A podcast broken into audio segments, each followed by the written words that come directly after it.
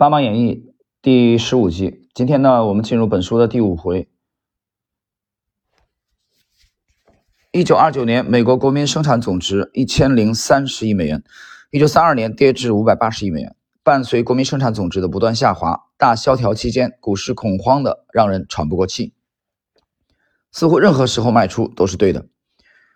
在慌不择路的抛售中，逐渐出现许多主流公司也成为烟蒂地的现象。市值低于流动资产，甚至现金资产。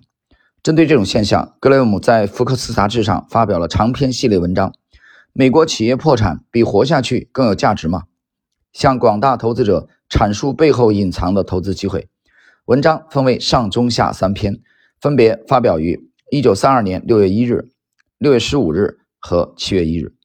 在六月一日发表的系列第一篇里，格雷厄姆就大胆地告诉读者。一家叫怀特汽车的上市公司持有现金存款和国债共计八百五十万美元，应收账款和存货一千五百万美元，厂房设备等固定资产合计一千四百万美元，公司负债一百三十万美元，净资产三千六百二十万美元。怀特汽车总股本共计六十五万股，市价七点三七美元一股，总市值仅四百八十万美元。大约只有净净现净现金资产啊，就是八百五十亿减一百，呃，八百五十万减一百三十万啊，等于七百二十万。它的净现金资产是七百二十万美元啊，总市值只有净现金资产的三分之二。格雷厄姆在文中指出，目前纽约证券交易所挂牌上市的六百家工业公司里。有超过两百家公司的市值低于净营运资产，有超过五十家公司和怀特汽车一样，市值低于净现金。自信的格雷厄姆甚至直接在文章里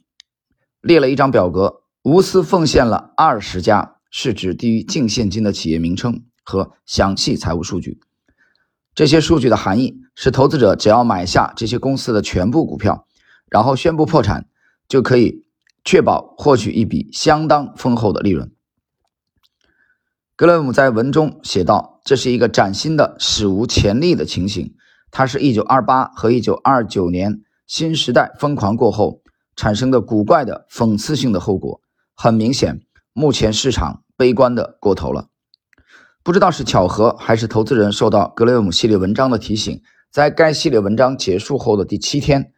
一九三二年七月八日。”道琼斯指数见世纪大底四十一点二二点，扭头向上，开始了强劲而持续的长期牛市。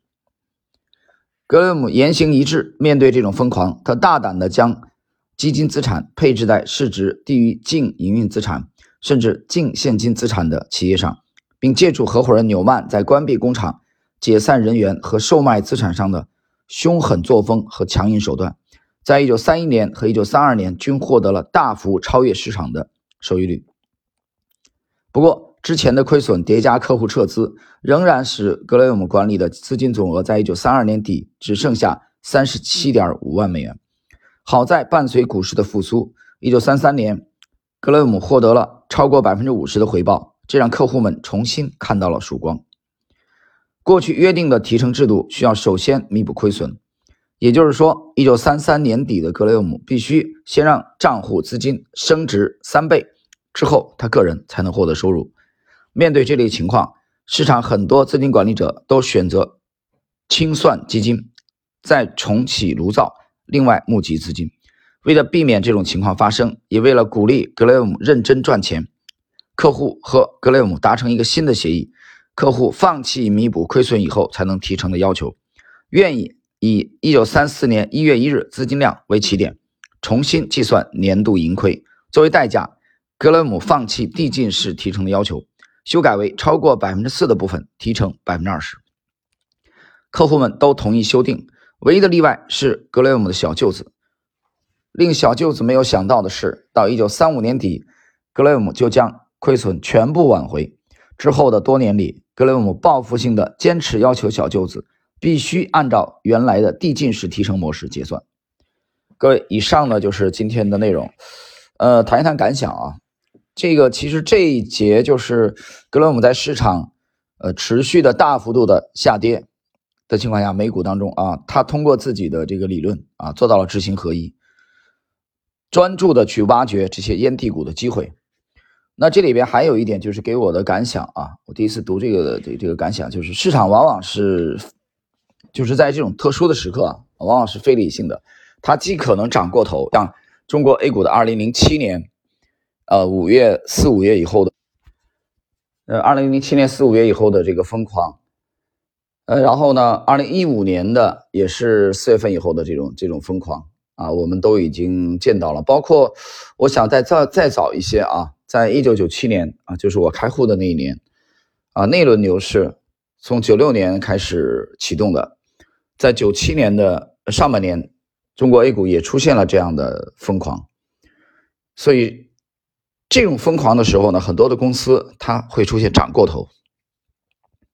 对吧？你就比如说，或者说我们我们现在的这种，从一八年底啊，最近的这这三年的啊，这个个股的结构性的这种牛市啊，新能源产业链的一些龙头的股票，他们也完全可能出现了涨过头的这种现象。但同时，另外一种呢，就是悲观过度，会跌过头。